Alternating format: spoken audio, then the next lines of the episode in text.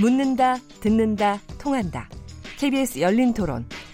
듣고 계신 청취자 여러분, 감사드립니다. 들으면서 답답한 부분은 없으신지요? 궁금한 점이 있으시다면 함께 토론에 참여하시죠. 유료 문자 9730을 이용하시면 됩니다. 단문은 50원, 장문은 100원의 정보 이용료가 있습니다.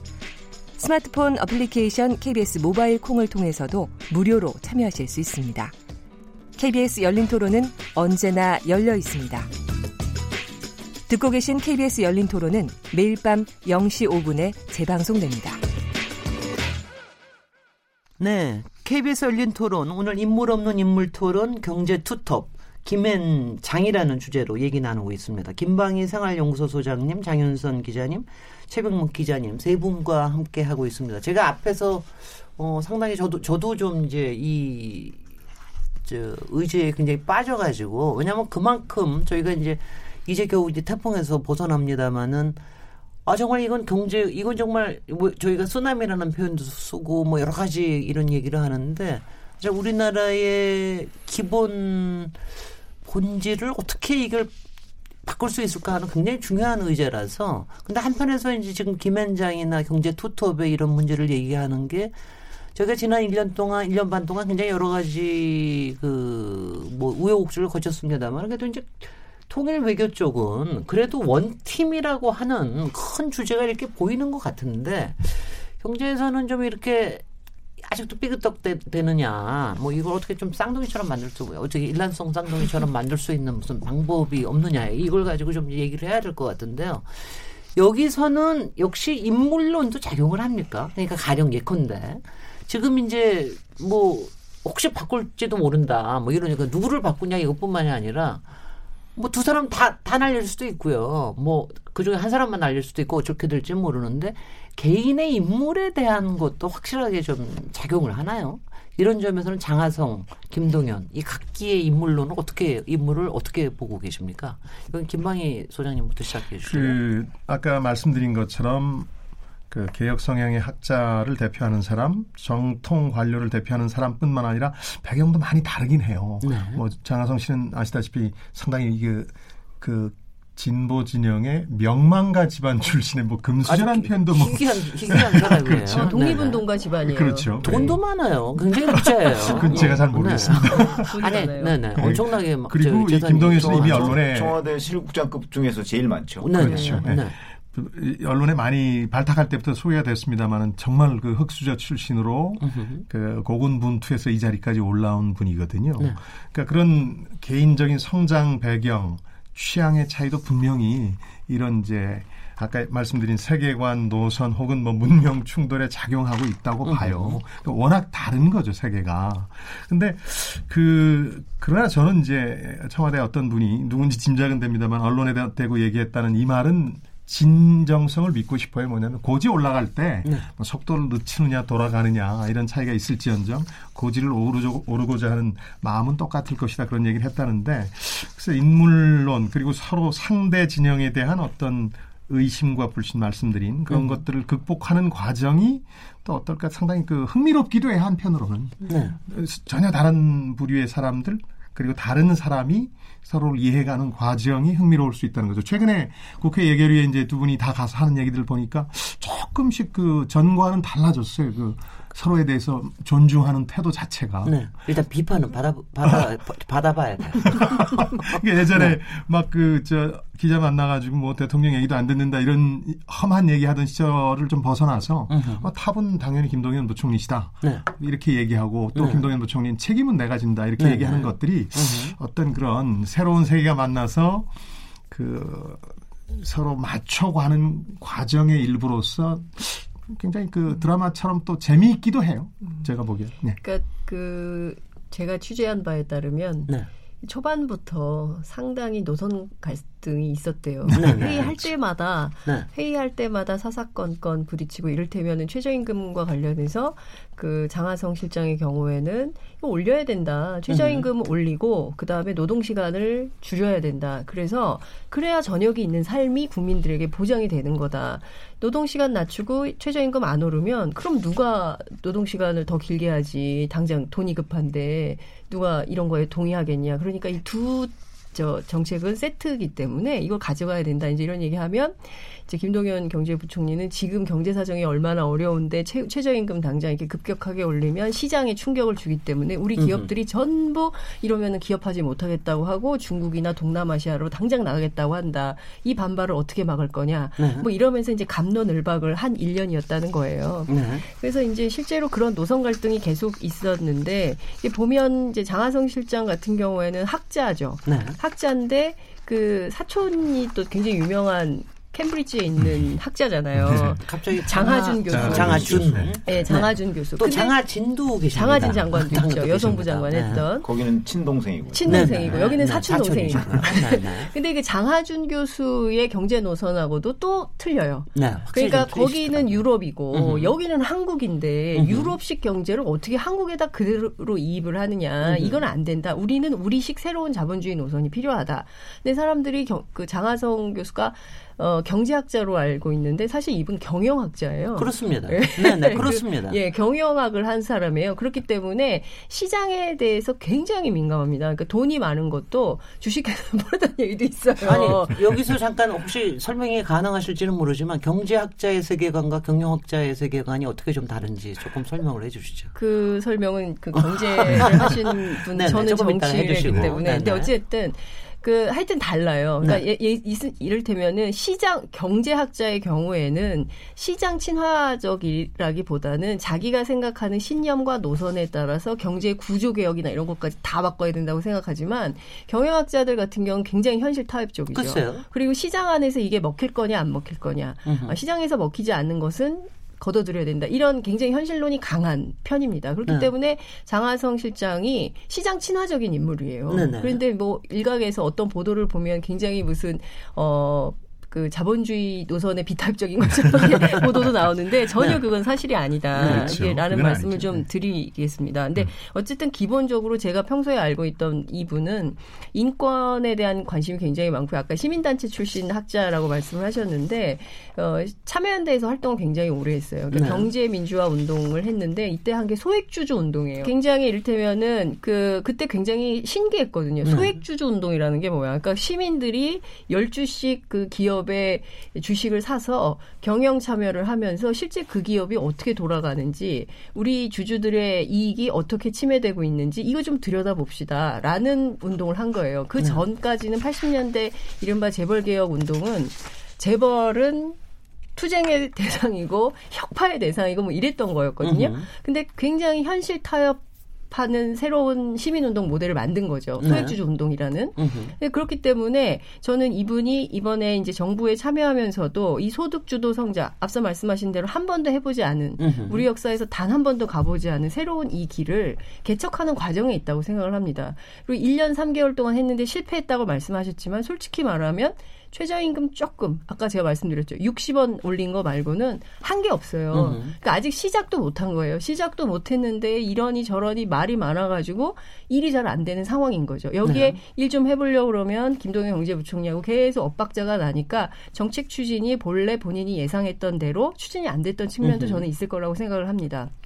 반면 김동연 경제부총리는 그러니까 경제 관료 출신이에요. 원래 부잣집 아들이었는데 아버지가 일찍 돌아가시면서 덕수상고인가요? 들어가가지고 야간 대학 다니고 그러면서 이제 공부해가지고 고시 패스해서 어, 재경원 관료가 된 케이스인데 평생 그 경제 관료로 지낸 거죠. 이명박 정부에서도 일했고 박근혜 정부에서도 일했고 그러니까 계속 어떤 정부든 경제 관료로 살았던 분이에요. 그렇기 때문에 이분은 문재인 정부 말고 그 다음 정권에서도 또 일할 수 있는 분이라고 저는 생각해요. 노선과 관계없이. 네. 그러니까 이를테면은 진보 경, 영 그러니까 경, 경영학자긴 하지만 진보 경제 차원에서 뭔가를 좀 해보려는 장하성의 노선과 음흠. 계속 경제 관료로 살았던 그리고 대한민국 경제는 이렇게 해야 돼라고 네. 관성에 젖어 있는 그런 김동연의 노선이 충돌하면서 생긴 파열음인 거라고 생각을 하고 네. 이두 리더십이 서로 갈등하다가 저는 최근에 김동연 부총리가 좀 입장을 바꾼 것 같아요. 여러 가지 그 정책적인 그 과제들이 나오는 걸 보면 상당 상당 부분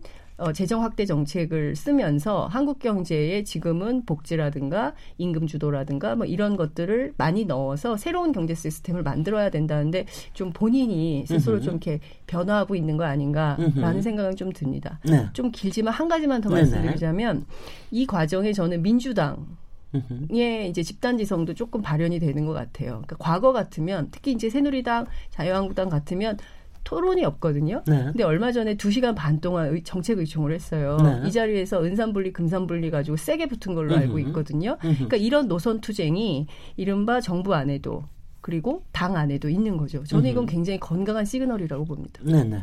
네. 네, 저는 이제 네. 근본적인 차이가 이제 관료 출신과 그다음에 시민단체 활동을 오래 한 학자 출신 이 차이라고 봅니다. 어, 저는 이제 이런 거를 예를 들어서 그 어떤 바둑을 두는 사람으로 보면요. 바둑을 실제 두는 사람은 그 전체 판을 봐요. 그러니까 전체 판에서 어느 하나가 뭐 대만하면 모르지만 어느 하나가 그 몇 알 정도가 죽는 거는 죽을 수도 있다고 생각을 하는 거죠. 전체 판을 봐야 되기 때문에. 버릴 건 버리고. 어, 그렇죠. 그런데 훈수 두는 사람은 전체 판을 잘 안 봐요. 그래요. 어, 훈수 두는 사람은 이상하네. 훈수 그쪽이 어디 이쪽 오른쪽 오른쪽 비가 어떻다 이것만 보기 때문에 얼핏 보면 훈수 두는 사람이 더잘 두는 것 같아요. 음. 근데 훈수 두는 사람 보고 와서 그럼 당신이 바둑을 한번 둬봐 그러면 잘 못 둬요. 아. 어, 그거 기억나시나? 2006년인가 7년인가 노무현 대통령이 어느 경제지 기자한테 기자회견 때 그런 얘기를 한 적이 있어요. 당신이 와서 한번 경제를 해봐라. 그러니까 그날 아침자에 아마 그 기자가 뭘 이렇게 비판하는 걸 썼나 봐요. 네. 이제 그걸 보고 나서 내가 딴건다 참겠는데 네. 그냥 무작정 그런 식으로 비판하지 마라. 네. 그럼 그런 경제 그렇게 잘 알면 당신이 와서 한번 해봐라라는 네. 얘기를 하, 하거든요. 근데 시민단체는 지금까지 저는 훈수 두는 입장이라고 생각을 해요. 그러나 음. 경제의 전반적인 그림을 그리고 그걸 집행하는 거는 그래도 역시 관료다. 그렇기 때문에 김동연 부총리와 지금 장하성 실장 간의 이 큰 뭐 무슨 철학의 차이라고까지 비칠 정도로의 이런 시각차는 사실은 이런 그 어떤 바탕에서부터 차이가 나는 것이고 그럼 이거를 해소했어야 되는 건데 이 해소라는 거는 아까 말씀하셨듯이 1년도 넘은 지금 과제예요. 그런데 1년도 넘은 과제 동안 누구도 사실은 문재인 대통령이 했어야 되는 거죠.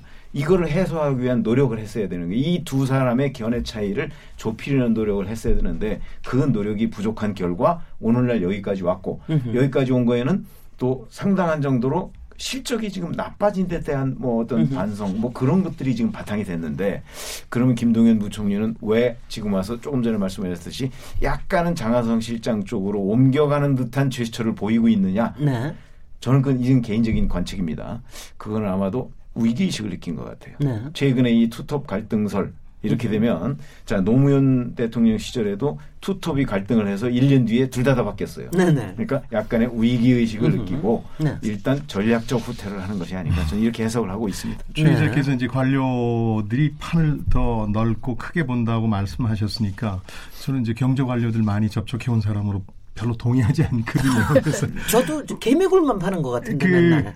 패러다임 쉬프트라는 게안 그러니까 된다고 시민단체 믿어요. 출신하고 네. 비교를 했을 때 네, 그렇습니다. 네, 네. 근데 이제 관료들의 가장 큰 문제는 아, 이른바 혁신적 발상이 안 된다는 건데 예를 들어서 뭐 늘 예전에 하던 일만 하는데 익숙한 거죠. 근데 그걸 아주 효율적으로 잘해요. 그렇죠. 그 김대중 대통령께서 돌아가시기 전에 한 얘기가 기억이 나는데 그 처음에 관료보다는 개혁 성향의 학자들을 중심으로 인수위도 꾸리고 이제 칼라를 바꿔보려고 했는데 으 보고서를 받아보다 보니까 인수위에 차출 착출된 그 관료들이 작성한 게 제일 낫더라. 우리나라 공무원 수준이 엄청나게 네. 높습니다. 거기 그리고 네. 또 최종 사용자가 대통령 1인이니까 이 사람들 비위를 맞추기 위해서 또 얼마나 오랫동안 갈고 닦은 분들이겠어요. 네. 그래서 그런 점에서 보면 어떤 부분에서 분명히 효율적이고 잘하지만 혁신적 발상 자체가 안 된다. 아, 그런 점에서 상당히 그 비극이 있다고 생각하고요. 최근에 별건 아닌데 저는 되게 의미심장하게 들은 얘기 하나가 백운규 이분도 이제 학자 출신인데 네. 개혁성의 학자는 아니었고 공대 교수 출신 일종의 테크노크로 가까운 음. 분인데 통상산업자원부 장관이 되신 분이 있어요. 이분이 뭐라고 했냐면 아 나는 저 산업정책 계속 해야 되는데 네. 탈원전 논란에 휩싸여서 아무것도 못 하고 있다 이런 아하, 이제 고충을 털어놨거든요. 네. 전 이게 하나의 예지만 굉장히 중요한 얘기를 전하고 있다고 보는데 우리 개혁 성향의 새로운 칼라의 policy maker들이 정책 당, 당국자들이 생겨났는데 이 사람들이 실력이 없어서라든가 혹은 뭐 시야가 좁아서 못하는 게 아니라 워낙 기존의 어떤 정치적 동기를 가진 언론과 정치 진영의 반대가 거세고 또 그러다 보니까 뭘 어떻게 해야 되는지 잘 모르는 당황스러운 상황에 처해 있다고 보거든요. 그러니까 탈원전 언론에 매일 공격하잖아요. 요즘 보수론에서. 네. 그러니까 그거 하고 앉아 있으면 산업 정책 생각할 겨를도 없는 게 네.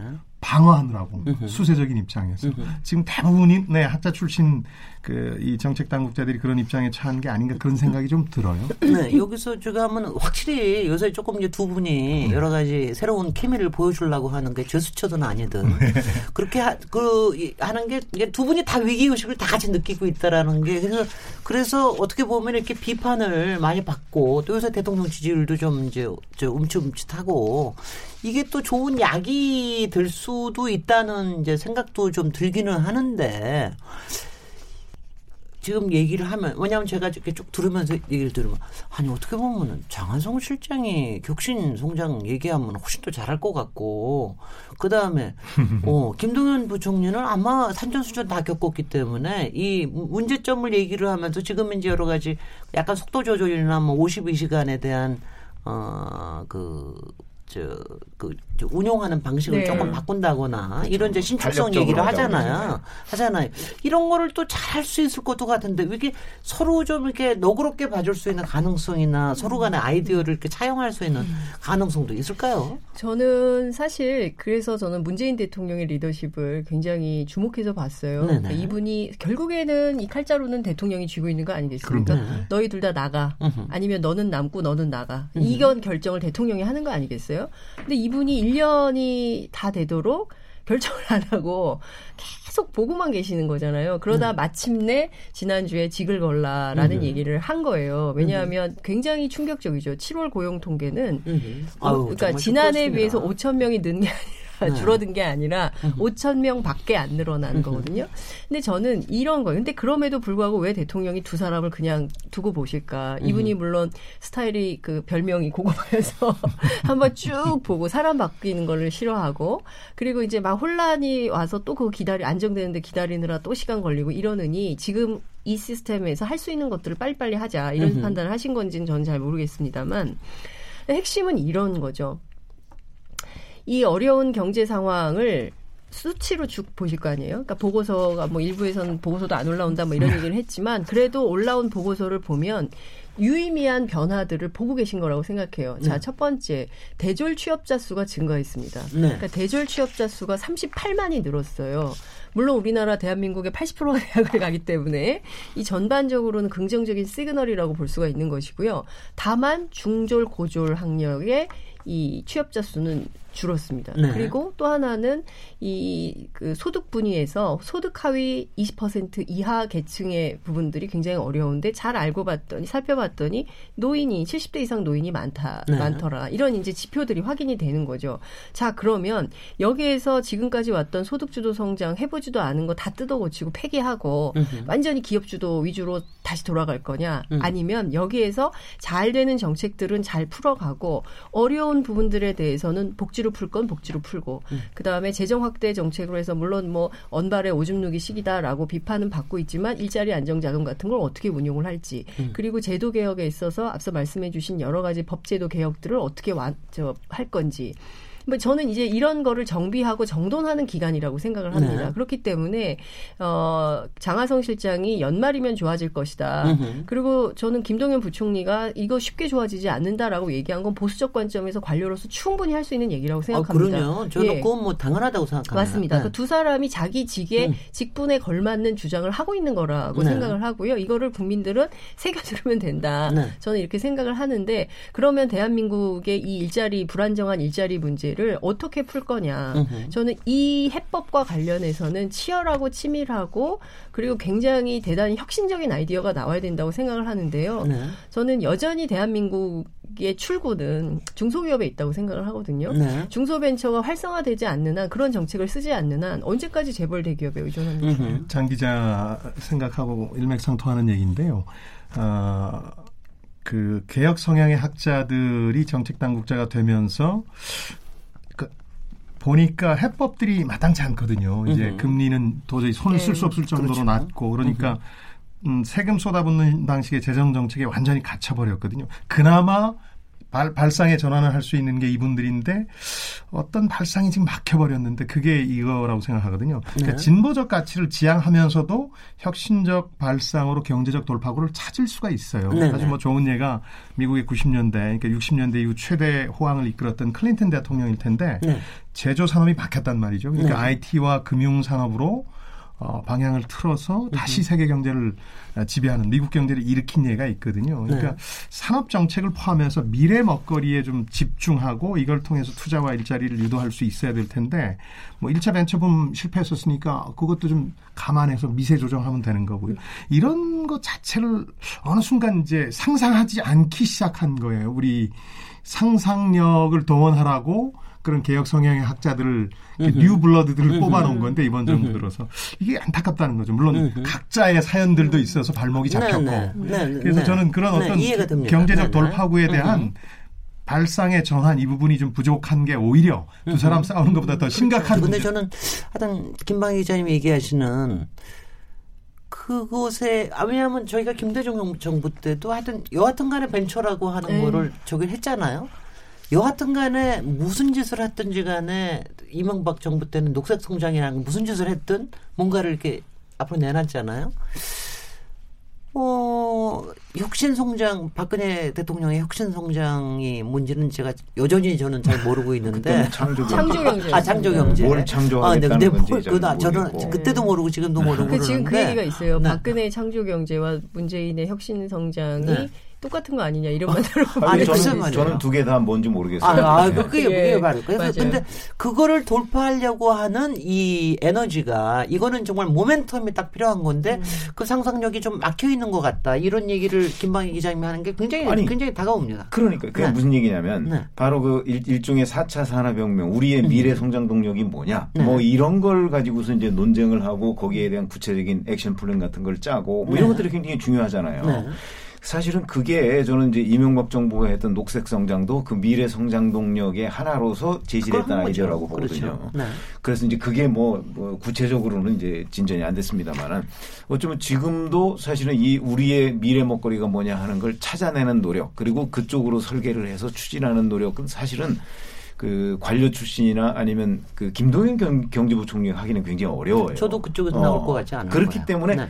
청와대 정책실을 만들었다면 음흠. 청와대 정책실에서 그걸 해야 되는 거예요. 음흠. 그렇게 보거든요. 그런 역할 그러니까, 부분이 필요해요. 그렇죠. 그러니까 그렇죠. 장하성 정책실장이 그걸 했어야 되는 어허. 것인데 네. 오히려 약간은 이 어떤 정책 집행적인 측면이라는 음흠. 소득주도 성장을 본인이 설계하고 그걸 추진하는 이거는 사실은 정책실의 임무하고는 조금 동떨어져 있어요. 네, 그러니까 네, 알겠습니다. 일의 그 어떤 구분을 좀 이렇게 맡은 일의 구분을 좀 잘 해줬어야 되는 것이 아닌가 초반부터 네. 그렇게 생각을 합니다. 제가 그거 이 질문 좀 한번 해볼게요.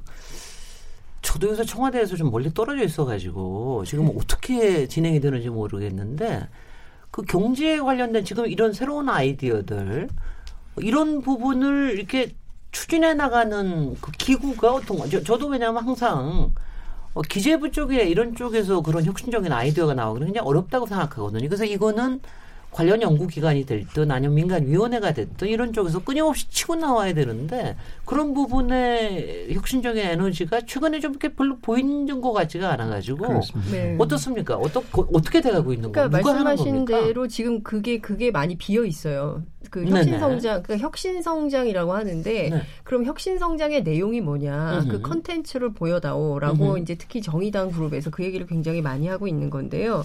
그 혁신 성장한다면서 사실은 박근혜 정부가 그토록 요구에 맞지 않았던 규제 프리존법, 서비스 산업 발전법, 으흠. 은산분리 뭐 이런 거 하겠다는 거거든요. 네. 그러면 박근혜 때는 그렇게 반대하다가 자기네들이 야, 여당 됐다고 하자는 거야?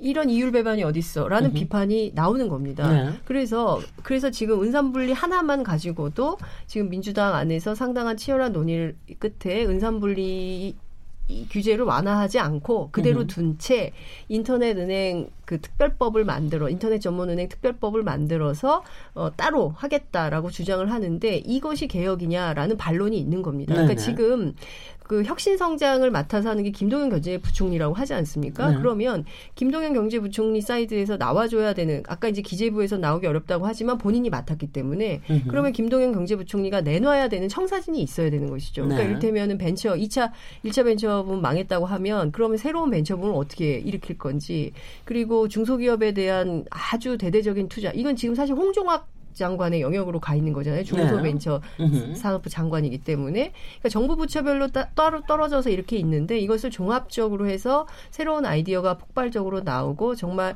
어 우리나라의 또 빌 게이츠라든가 뭘 되면은 스티브 잡스라든가 뭐 이런 새로운 산업이 성장할 수 있는 배경을 만들 수 있는 토대를 만들어라 이런 요구가 나오는 거예요. 아 지금 또 말씀하시니까 산자부도 안 보입니다. 산자부도 안 보이죠. 그다음에 중소기업 벤처 이 부도 잘 안 보입니다. 음.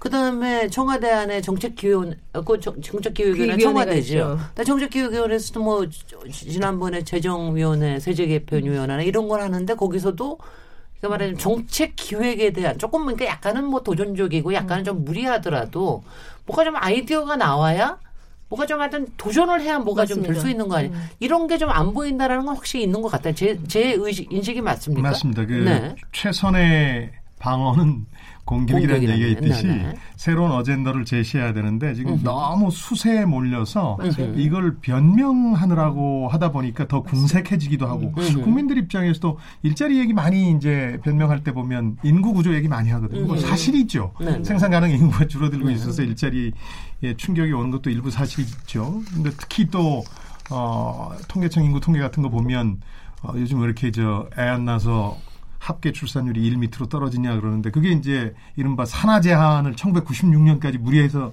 추진하다 보니까 특히 전두환 정권 시절에 지금 이제 30에서 34세가 된 출산해야 될 여성들 숫자가 확 줄어들어서 남아 선호 사상도 그때는 강했고 그래서 그런 문제들이 있는 건 분명한데 맞는 얘기인데 국민들은 성에 차질 않아요. 네. 그래서 그런 어떤 변명하고 수사 수세적인 입장에서 얘기하는 거 말고 말씀하신 것처럼 더 오히려 적극적인 비전을 제시하고 정책을 내세우는 게 오히려 네, 지금 그렇죠. 필요한 네. 시점이 아닌가. 그런 점에서 보면 이저이 김동연 경제부총리와 장하성 정책실장의 뭐 이른바 아, 갈등과 대립설도 여기서 끝이 나야지.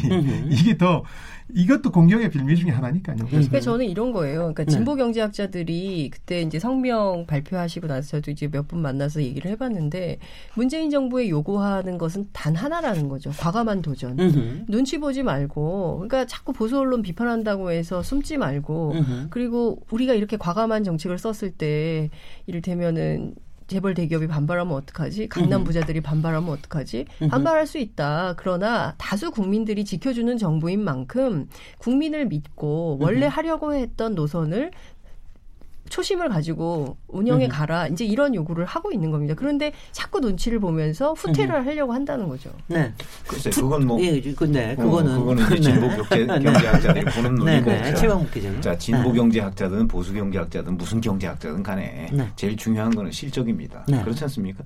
자, 그러면 1년 3개월이라는 기간이 있었어요. 물론 근본적인 원인을 따지고 들어가자면 뭐 언제부터다 이렇게 이제 얘기를 할 수 있을지 모르겠으나 사실은 제일 중요한 게 실적이에요. 지금 네. 미국, 일본 일자리 넘쳐나고 있어요. 그렇지 않습니까? 네. 우리나라가 이 무역의 대외 의존도가 워낙 크다 보니까 네. 사실은 우리나라 혼자 뭘 잘해서 되는 건 없어요, 사실. 은 근데 지금 미국이나 일본에서는 일자리가 넘쳐나고 있다는 사실 자체는 우리도 네. 경제적으로는 지금처럼 이렇게 침체에 빠질 분위기는 아니라는 반증이거든요.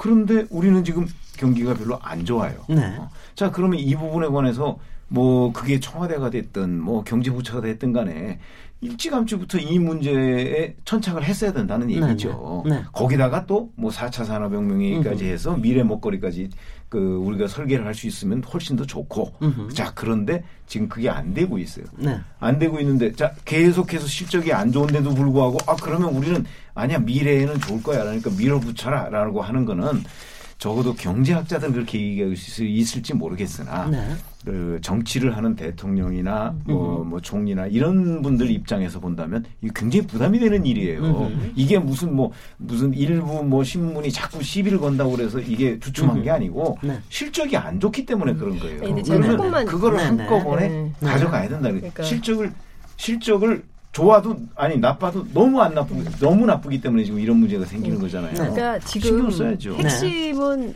일자리를 늘리는 건데요. 어떤 일자리를 늘리느냐가 핵심인 겁니다. 그러니까 과거처럼 이명박 정부 시절처럼 건설 막 여기저기 땅 파가지고 이를테면 건설 노동자 시장을 넓히는 것이 대안이냐 과거처럼 그렇게 할 거냐 그게 아니라면 토건종만 배불리는 게 아니라면 질 좋은 일자리를 많이 만들어야 되는 것이고 시간이 걸릴 수 있다라는 말씀 드리는 겁니다. 예, 아좀 뭐, 여러 가지가 정말 토론이 열띤데요.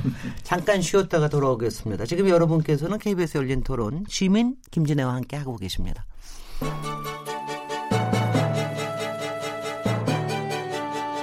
라디오 토론이 진짜입니다. 묻는다, 듣는다, 통한다. KBS 열린 토론.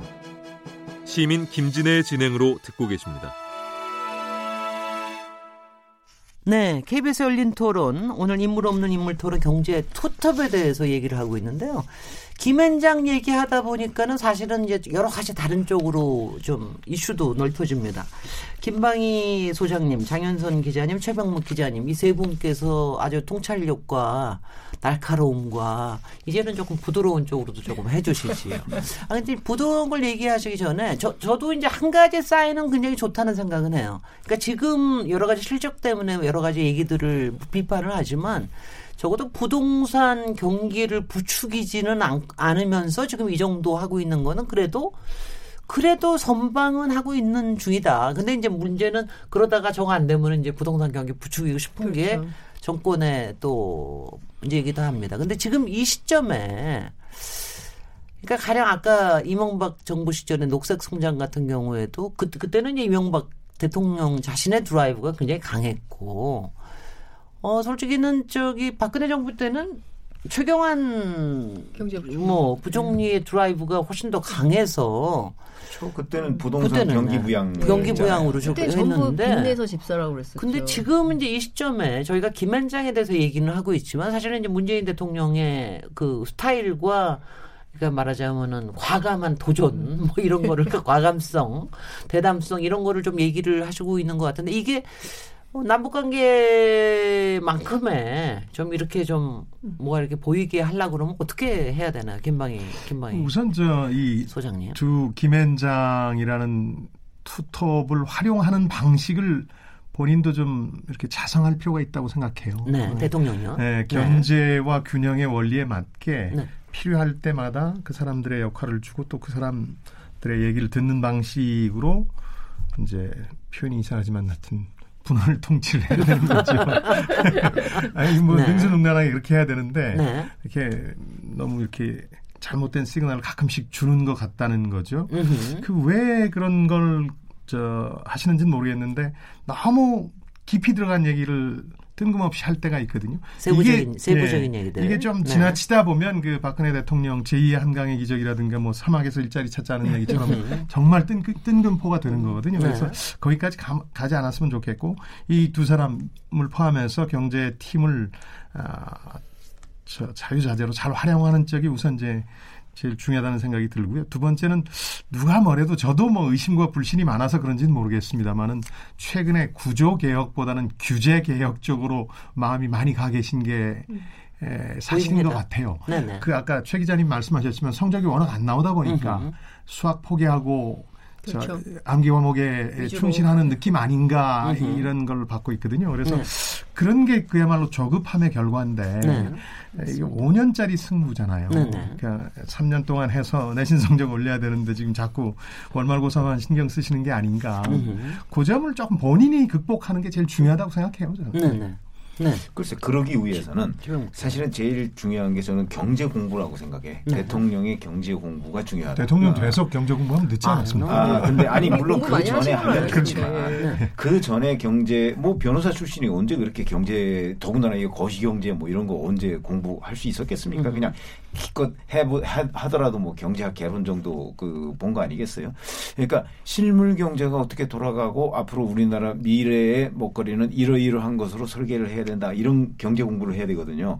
그 경제 공부를 역대 대통령들이 한 사람들이 있어요. 네. 어, 그렇기 때문에 문재인 대통령도 지금이라도 뭐 공부라는 게 뭐 끊임없이 하는 거니까 지금이라도 사실은 김동연 부총리도 불러서 좀 물어보고 음흠. 그다음에 장하성 실장도 좀 물어보고 또 그 두 사람을 또 한꺼번에 해서 셋이 좀 토론도 하고 해서 자 지금 우리나라의 경제가 뭐가 문제냐? 실물 쪽에서는 뭐가 문제고 청와대 쪽에서 그럼 앞으로 우리나라의 뭐 10년 또는 20년 후에 그 한국이 먹고 살 거리가 뭐가 있느냐? 지금 우리가 어떤 초석을 다져야 되느냐?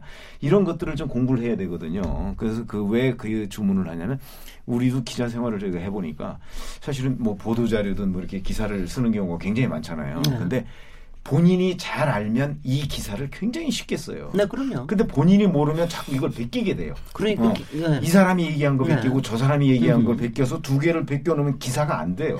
이런 경우가 많거든요. 그래서 저는 이제 그런 것처럼 이제 문재인 대통령도 경제를 경제 정책을 제대로 펴기 위해서는 이쪽 얘기도 들어보고 이쪽 얘기도 들어봐가면 보는 게 중요한데 음흠. 그러기 위해서는 본인이 좀 알 필요가 있다. 음흠. 제가 보기에는 뭐 완벽하진 않아도 음. 한 6개월만 공부하면 그 양쪽에 그래도 무슨 얘기인지는 충분히 알아들을 거예요. 그러면 지금보다 나아질 것이다. 은근히 좋은 얘기 독담하시는 것 같으면서 비판하시는 네. 것 같은데 지금 보니까 제가 알기로는 2012년 네, 네. 대선 네. 준비하기 전부터 네. 그리고 대통령 되신 후까지 음흠. 굉장히 공부를 많이 하시는 걸로 알고 있어요. 저는 공부를 너무 많이 해서 문제가 아닌가라는 생각을 하는데요. 그러니까 무슨 얘기냐면 네, 계속 공부만 하는 거예요. 음.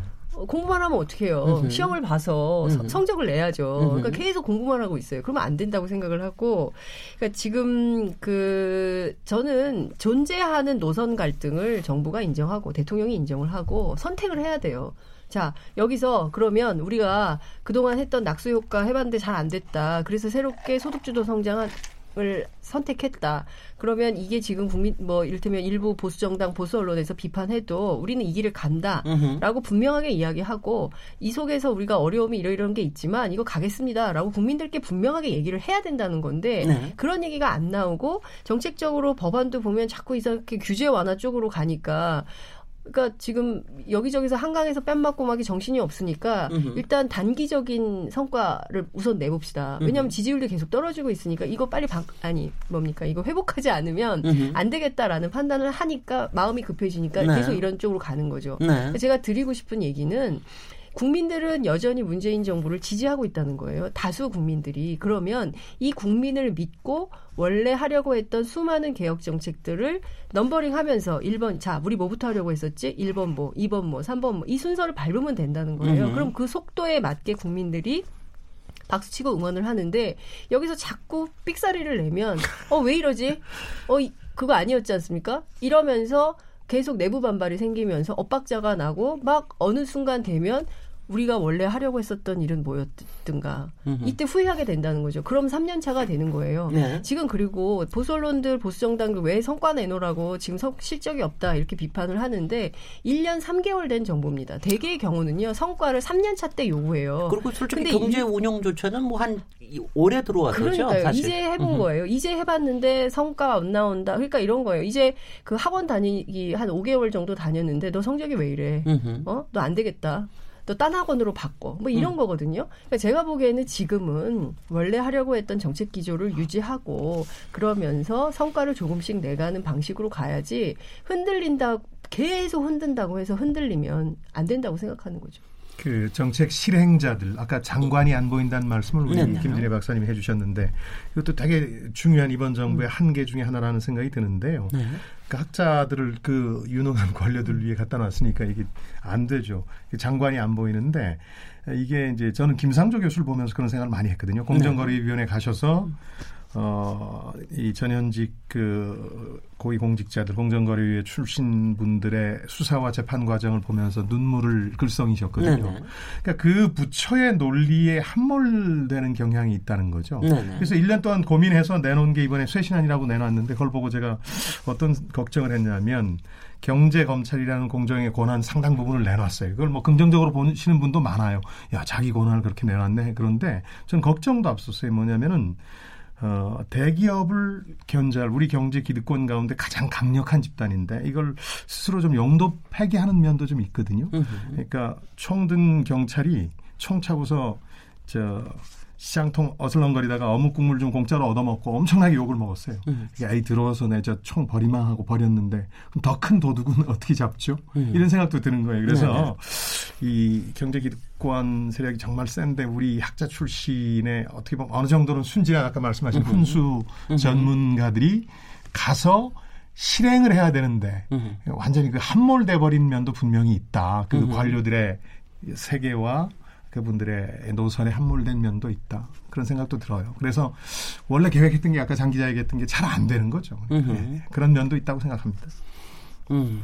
뭐 저기 뭐 말은 좋게 하셨지만 함몰된다 뭐 이런 정도가 아니라 하는데 오염이 된다, 한패가 돼간다, 뭐, 뭐 여러 가지 네. 뭐 이런 아니, 그게, 그런 부분들. 그, 근데 이제 음, 네, 근데 그 부분에 또 이제 그래. 자연스러운 또 법칙이 있는 거죠, 최 기자님. 아니 네. 그러니까 그게 노무현 정부 때도 그런 비슷한 현상이 있었어요. 어, 지금 이제 그 일부 진보 경제학자들이 자꾸 뭐 조급성을 띈다 하는 얘기를 김상조 공정거래위원장이 했잖아요. 음. 그 진보 경제학자들이 조급성을 띌 수밖에 없는 그런 선례가 또 있어요. 그게 그렇죠. 바로 노무현 정부 때입니다. 그렇습니다. 노무현 정부 네. 때 초창기에는 그 이제 뭐 이정우 경북대 교수나 뭐 이런 분들 해서 딱 포진을 했어요. 진보 네. 경제학자들로. 근데 이게 잘 안 돌아가는 거예요. 음. 그리고 시간이 지날수록 그때는 또 국제 경제 굉장히 좋았거든요. 네네. 그런데 이게 기대만큼 성과가 안 나와요. 안 나오는데 그 안 나온 틈새를 비집고 이제 관료들이 또 또는 재벌들이 봐라 이게 이 경제 정책의 방향이 잘못됐기 때문이다 그러면서 자꾸 노무현 대통령 귀를 잡았어요. 그래서 이쪽으로 가야 됩니다라고 하니까 한 2년 3년 차 이렇게 지나면서 결국은 관료들의 목소리 그렇죠. 또는 재벌의 목소리에 맞습니다. 노무현 대통령도 상당 부분 귀를 기울일 수밖에 없는 구조가 네. 됐어요. 네. 네. 그 선례를 본 거예요 지금 진보에서. 음. 그래서 음. 결국 문재인 정부도 이렇게 가는 거 아니야? 그러니까 좀 그러니까 그 전에 음. 이제 관료들 재벌들한테 이렇게 음. 자꾸 귀를 뺏기기 전에 뭔가 밀고 가야 된다 이제 하는 조급성을 보이는 건데 네. 그 조급성을 저 문재인 대통령이 그쪽으로 그 이렇게 경사되지 않도록 막으려면 사실은 실적이 필요한 거예요. 네. 어. 네. 실적이 그냥 뭐 평범한 정도의 실적이라고 한다면 아마 문재인 대통령도 밀고 나갈 수 있을 거예요. 예, 예. 근데 지금 잘 아시다시피 고용 쇼크라는 건 그 평범한 것보다 훨씬 더 못한 실적이 아니겠습니까? 네, 네. 그러니까 아마 대통령도 충격을 받았을 거예요. 어 이거 우리가 굉장히 실험적으로 그 어떤 개혁성만을 보고서 추진했던 방향인데 이 방향 틀린 거 아니야? 혹시? 라는 생각을 지금 회의를 가질 수도 있다는 거죠. 네. 그래서 사실은 이 시점에 그 다시 한번 대통령이 장하성 실장이나 김동연 부총리를 하고 같이 해서 점검을 해야 되는 거예요. 네. 이게 우리가 틀린 방향이었나 아니었나. 그럼 앞으로 어느 방향으로 가야 되나. 이런 걸 해야 될 시점이다. 이런 얘기입니다. 그래서 자꾸 음, 제가 공부 얘기를 하는 겁니다. 네. 아니 왜 자꾸 이렇게 방향 전환을 이제 요구하시는 쪽으로 저는 요구하지 않아요. 아니 그갈수 있으면 아니요 그렇죠. 그건 이제 그 방향 실적에 대한 확신이 있으면 그러니까. 방향 전환이 가능한 정도의 검토를 이제 얘기를 하시는 거를 제가 알긴 하겠는데 저는 솔직히는 뭐 이렇게, 이렇게 봅니다. 왜냐하면 지금 솔직히 소득 주도 성장이나 이 부분은 우리가 제대로 한 번도 안 해봤기 때문에. 얼마나 가야 된다. 음. 얼마나 가야 되는데 문제는 이제 그거에 대해서 부작용들이 많을 거 아니에요. 그래서 그러면 이제 조율을 해야 되는데 저는 항상 제가 이제 항상 참여 저기 정부를 제가 얘기를 했던 게 맨날 하여튼 의도는 좋으나 참 제가 뭐라 그럴까 제가 이게 맵시가 없다는 표현을 제가 참 많이 썼었거든요. 왜 이렇게 맵시가 없게 이게 가냐 이게 덜ቆ덕덜ቆ덕 하면서 가냐 이런 얘기를 많이 했는데 문재인 정부는 상당한 정도의 세련미를 그때보다는 훨씬 더 많이 갖췄으나 지금 경제 부분에서는 아직도 이 충분한 맵시가 좀 안 나오는 것 같다는 음. 생각이 들어서 많은 부분을 좀 조율하고 그리고 네. 조율한다는 것 자체가 아 제가 오늘 이렇게 패널처럼 얘기해 조율한다는 자체가 아, 이게 방향 전환이 아니라 이걸 튠업을 하는 음. 과정이다. 음. 그리고 이걸 현장에 안착시키는 과정이다. 이런 노력들이 조금 더 보이면 좋지 않을까 그렇죠. 이런 생각은 합니다. 하나 네, 걱정인 네. 것은 네. 장하성 정책실장 이른바 연말 낙관론 음. 네. 현실화되기는 어려울 것 같아요. 제가 보고, 네, 보는데. 왜냐하면 우리 경제가 일종의 한 10여 년 전부터 불확실한 저성장이라는 확실한 트랩에 빠져 있어요. 네네. 그러니까 소득은 정체되고 그래서 소비는 늘지 않고 가계부채 원리금 부담 같은 것 때문에 소비는 늘지 않고 그래서 계속 그 악순환에 빠지는 단계거든요. 네. 근데 너무 무력하게 여기 앉아 있다 보니까 그럼 무슨 자극이라도 줘서 이 악순환의 고리를 한번 벗어나 보자 하고 한 게 이제 소득 주도 성장이라는 거죠. 으흠. 그럼 소득 부분을 정체 상태니까 여기다 뭘 좀 마중물을 넣어서 한번 돌려보면 으흠. 조금 나아지지 않나. 으흠. 말씀하신 것처럼 최저임금 인상 살짝 해본 거고 그 때문에도 엄청난 패러다임 쉬프트라 그러면서 막 거부 반응을 보이니까 수세적으로 반응하다 여기까지 온 거거든요. 네. 조금 더 만약 한다면 적극적으로 해볼 필요가 있겠고 안 하는 것보다 낫다고 생각하거든요. 저는 그 재정 정책이라는 거는 뭐 경제학자들마다 입장은 다르지만 뭐 엄청난 세금을 쏟아부는 게 영원한 해법은 아니거든요. 음흠. 늘 문제를 해결해 주는 건 아니기 때문에 음. 단기간에 효과가 나타날 수도 있지만 그런 점에서 보면 조금 그 이 저 고용 위기가 당분간 지속될 텐데. 이 상황에서 과연 이런 공격이나 뭐 실적을 요구하는 그런 국민이나 여론의 압박을 견딜 수 있겠느냐 뭐 이런 걱정이 좀 되죠. 네, 그래서 저는 이런 거예요. 그러니까 정부가 그 어젠가요 대통령께서 그 생활 SOC는 확대한다라는 음흠. 얘기를 했어요. 그러니까 음. 뭐냐면 동네 도서관, 음흠. 보건소, 뭐 이런 생활 편의 시설, 그러니까 그런 데서 사실은 건설 이런 일자리가 생기는 거거든요. 네. 근데 왜냐 아까 제가 말씀드린 통계에서 이제 이를테면은 그 이 건설 노동자들 그러니까 최소한 이 뭐랄까요 그 그 학력이 낮거나 그 다음에 이제 생활이 어려운 분들이 먹고 살 수 있는 최소한의 일거리들을 만들어주는 시스템 이게 또 필요한 영역이기 때문에 네. 그 부분에 대해서 정부가 이제 그러니까 좀 낮. 굉장히 세분화해서 정책을 쓰고 있다. 이 점에 대해서는 좀 긍정적으로 평가를 해야 된다고 생각을 하는데 저는 좀 기업 얘기를 좀 하고 싶어요. 네. 그러니까 기업이 사실 기업의 사회적 책임 계속 요구하고 얘기하지만 꿈쩍도 안 하지 않습니까? 그러니까 정부가 네, 얘기를 하고 뭔가. 정부로부터 민원성으로 자기들이 받을 게 있을 때만 움직인단 말이에요. 그러니까 네. 저는 그 기업도 좀 이렇게 위기에서는 본인들도 사회의 구성원의 일원으로서 뭔가 자기들도 사회적 기여를 해야 되는데 참 야박하게 남일 이렇게 남매 나라에게 불구형하듯이 보고 있는 거 아닌가. 말씀하신 게 경영학자의 태도고 네, 네. 그 네. 경제학자들은 어떻게 보냐면 아니, 뭐 기업은 돈 버는 건데 안 하지 뭐안 하지 마. 저, 저는 제가 확실하게 해서 저는 경제학자입니다.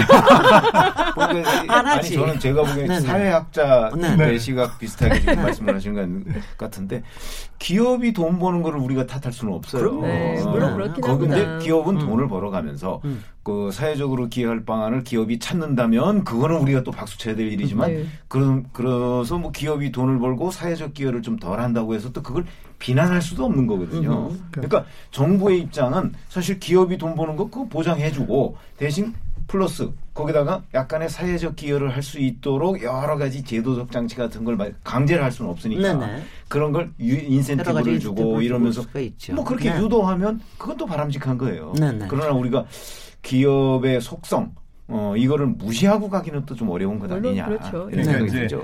거꾸로 얘기하면 최 기자님 말씀을 거꾸로 얘기하면 기업 움직이게 하는 게 쉽지 않다는 뜻이잖아요. 네. 그러니까 사실은 뭐 규제 개혁 드라이브라는 거 막 해서 하면 기업들이 엄청난 일자리에 투자하고 뭐 할 것 같지만 그렇게 잘 안 해요. 네. 2010년도에 우리 기업들이 특히 뭐 소수 대기업들 중심입니다만 엄청나게 돈을 많이 벌었어요. 음흠. 돈을 막 쟁여놨죠. 음흠.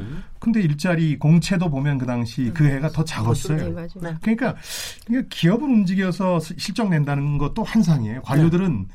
뭐 숫자들이 나오니까 그렇다고 생각하지만 뭐 예를 들어서 얼마를 투자하겠다 몇 사람을 고용하겠다 하는 거 나중에 잘 챙겨보지도 않았고요. 그냥 음. 선언하고 마는 거예요. 그래서 너무 그런 것도 환상을 안 가졌으면 좋겠어요. 국민이나 관료들이. 그렇죠. 근데 이제 저는 이런 거예요. 기업들이 이제 돈 많이 벌어야 되겠죠. 더 많은 이윤을 창출하기 위해서 지금 무려 사내 유보를 정부 재정 두 배, 883조나 쌓아놓고도 잘 안 쓰지 그렇죠. 않습니까? 그렇죠. 네. 이제 이 이런 측면이 있는데 그런데 기업들이 관심 있는 분야가 있으니 그게 남북 관계라는 거예요. 뭐 남북 경협과 관련된 것에는 어. 무지하게 관심을 가지고 투자를 하겠다고 자기들이 음. 이제 그 가방 싸가지고 온다는 겁니다. 음. 그러니까 저는 그렇기 때문에 남북 관계 안정화 그리고 지금 제조업이 굉장히 심각한 위기지만 뭐 지금 예컨대 이제 그 북한이 개병 개방 개혁 경제로 나갈 것을 분명히 했다라는 것을 이번에 그 유소년 축구대회 갔다 온 분들이 굉장히 많이 확인을 해주고 네. 있더라고요. 그래서 그렇죠. 그런 측면에서 보자면 멀지 않은 미래에 종전 선언이 되고 네. 종전 선언이 나오면 이제 실질적으로 해볼 수 있는 여러 가지 경협들이 나올 거예요. 네.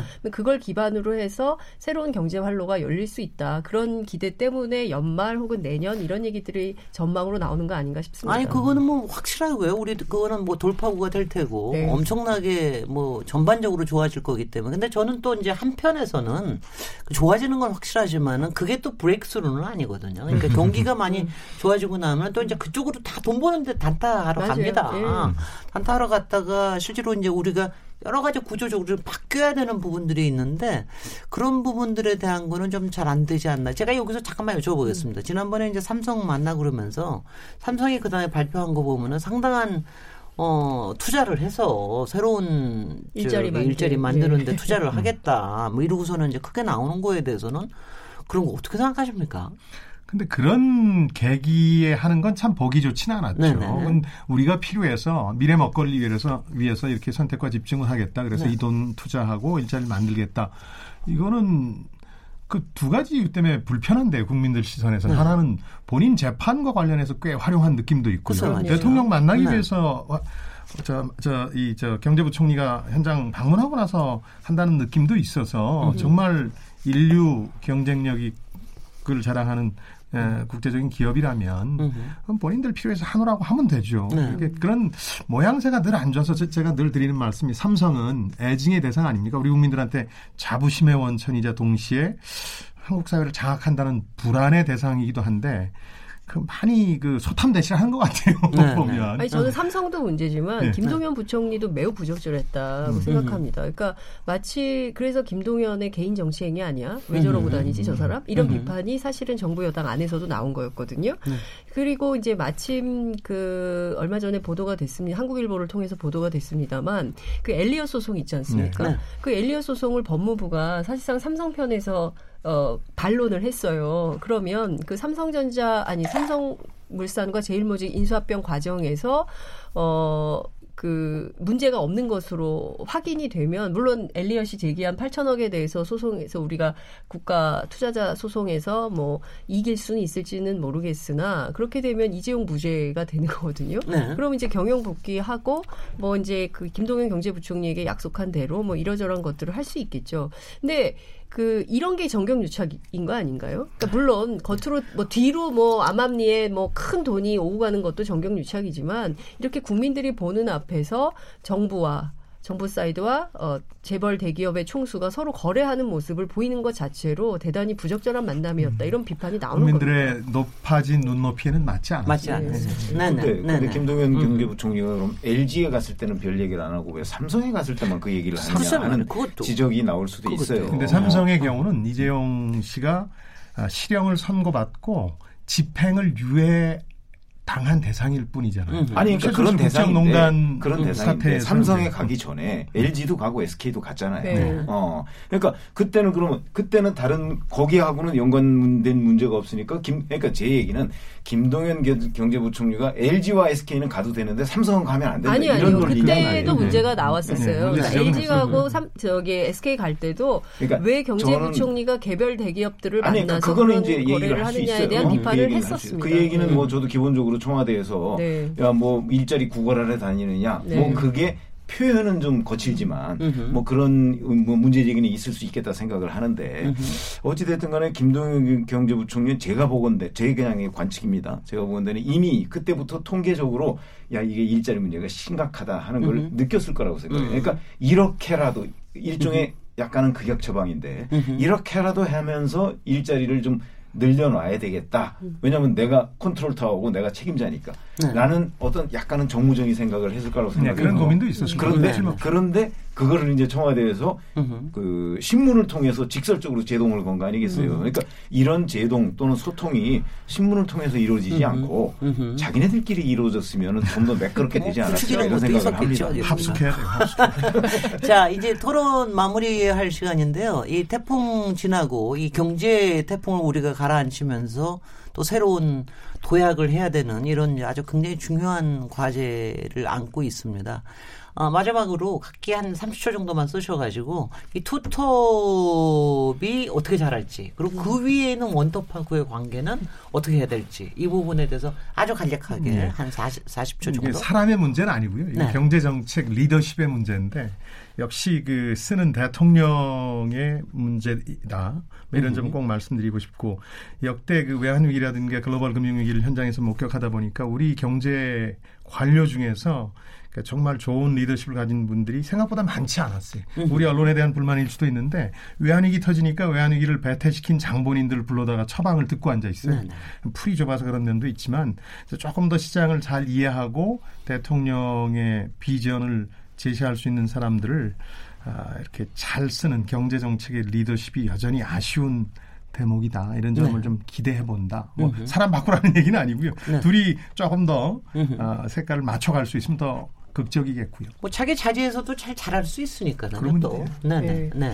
저는 관료의 반발을 넘어 과감한 도전을 하시라라는 얘기를 문재인 대통령께 드리고 싶습니다. 관료의 반발만? 아니 관료의 반발 말이 아니라 관료의 반발이라 저는 굉장히 중요한 한 축이라고 생각해요 관료 네. 개혁이. 그러니까 어, 시키는 거는 굉장히 잘하고 제가 그 얘기를 들었어요.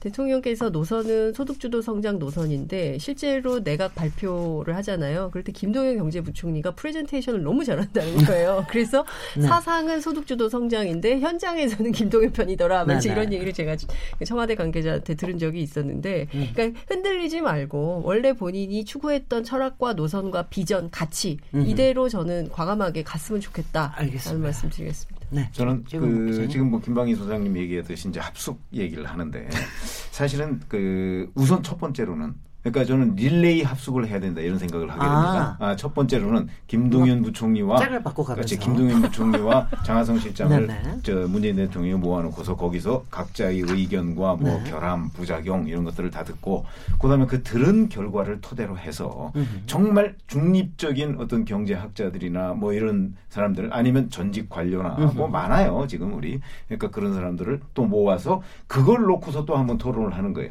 이렇게 한 3박 4일만 합숙 토론하면 저는 네. 결론이 나올 거라고 생각합니다. 그 음. 결론에 따라서 두 사람을 다 뭐 그 자리에서 내쫓든지 아니면 한 사람을 뭐 내쫓든지 음. 이렇게 하는 것이 오히려 현실적이지 않나 이런 생각이 듭니다. 예. 오늘 음. 토론 아주 흥미롭고 영양가가 높았습니다.